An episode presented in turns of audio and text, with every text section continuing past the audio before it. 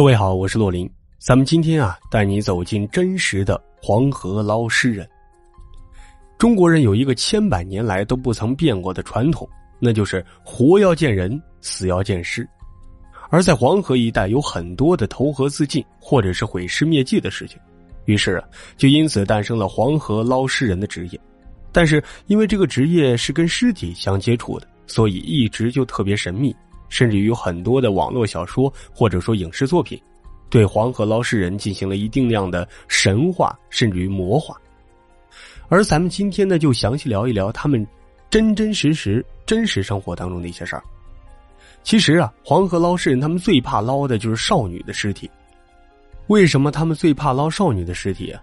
因为这少女啊，多半是投河自尽，怨气极重，而且很容易被怨念缠身。捞尸人不信鬼神，但是善待死者，因为活着的人会记挂死者。这捞尸人的新手啊，第一次近处看到死人，一般都非常害怕的，因为不仅仅是有气味，而且还腐烂了。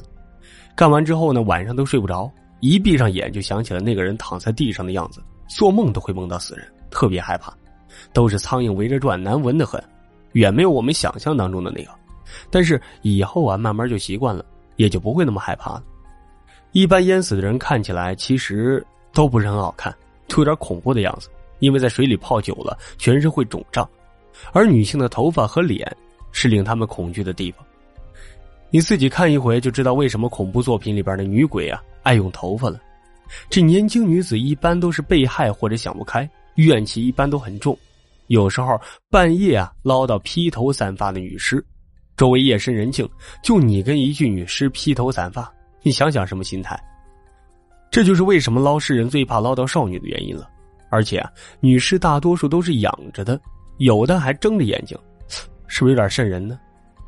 我们做这个行业啊，其实并不怕鬼，但是大多数都尊重死者，干着干着慢慢就习惯了。那么，这黄河捞尸人以前就是这样的吗？死在黄河里的人呢，过不了三五天啊，就会自己飘上来。这个时候呢，死者家属只要央求船夫将尸体打捞上来就可以了。这打捞死者尸体的船夫啊，那是万万不肯收钱的，啊，以前是绝对不肯收钱的。但是死者必须要请船夫在家里边吃顿素饭，临走之前呢，还要在船夫当中啊中指的位置绑上一根三寸宽、一尺长的红布条，据说呀，这是为了辟邪。当然，天长日久也就成了黄河上约定俗成的古老的规矩了。那现在黄河捞尸人已经成了一种职业，干一份工作就得养活一家子人，那男女老少啊都是要吃饭的。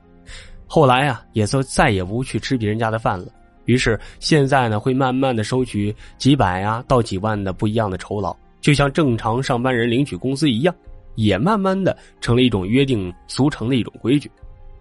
那么，捞尸人到底有什么样的规矩呢？咱们在这儿先说一个奇闻哈，这黄河捞尸人也有捞尸人的规矩，他们只捞尸体，啊，用一根长长的竹竿挑起来，飘在黄河上的那些杂草树枝，发现尸体，用白布蒙在尸体上，然后呢，取一根掺了黑狗毛的麻绳绑在尸体的腰上，将这尸体吊在背阴的悬崖上，等家属来辨认，认清楚了，才将这尸体。背上岸去，由此可见，那黄河里边的尸体确实多呀。那捞尸人也不是什么都捞啊，要是遇到这个尸体呀，直立在水上的，这水上只飘了一抹头发，他们就会掉头就走。能想象得出来吗？一般人可能是浮在水面上，但是有些呢，他只有头会浮在水面上，身子是沉着的。那么这种人啊，他们是绝对不会去试图打捞的。对此，他们有他们的一套。一套约定俗成的解释，就是他们只是带人捞尸，不带鬼伸冤。这种直立于水中的死啊，倒不并不是尸体，这是一种煞。其实说来也怪啊，很多人死在水中之后，尸体并不会浮上来，但尸体捞出之后呢，竟然还像刚死一样，尸体还是原来的样子。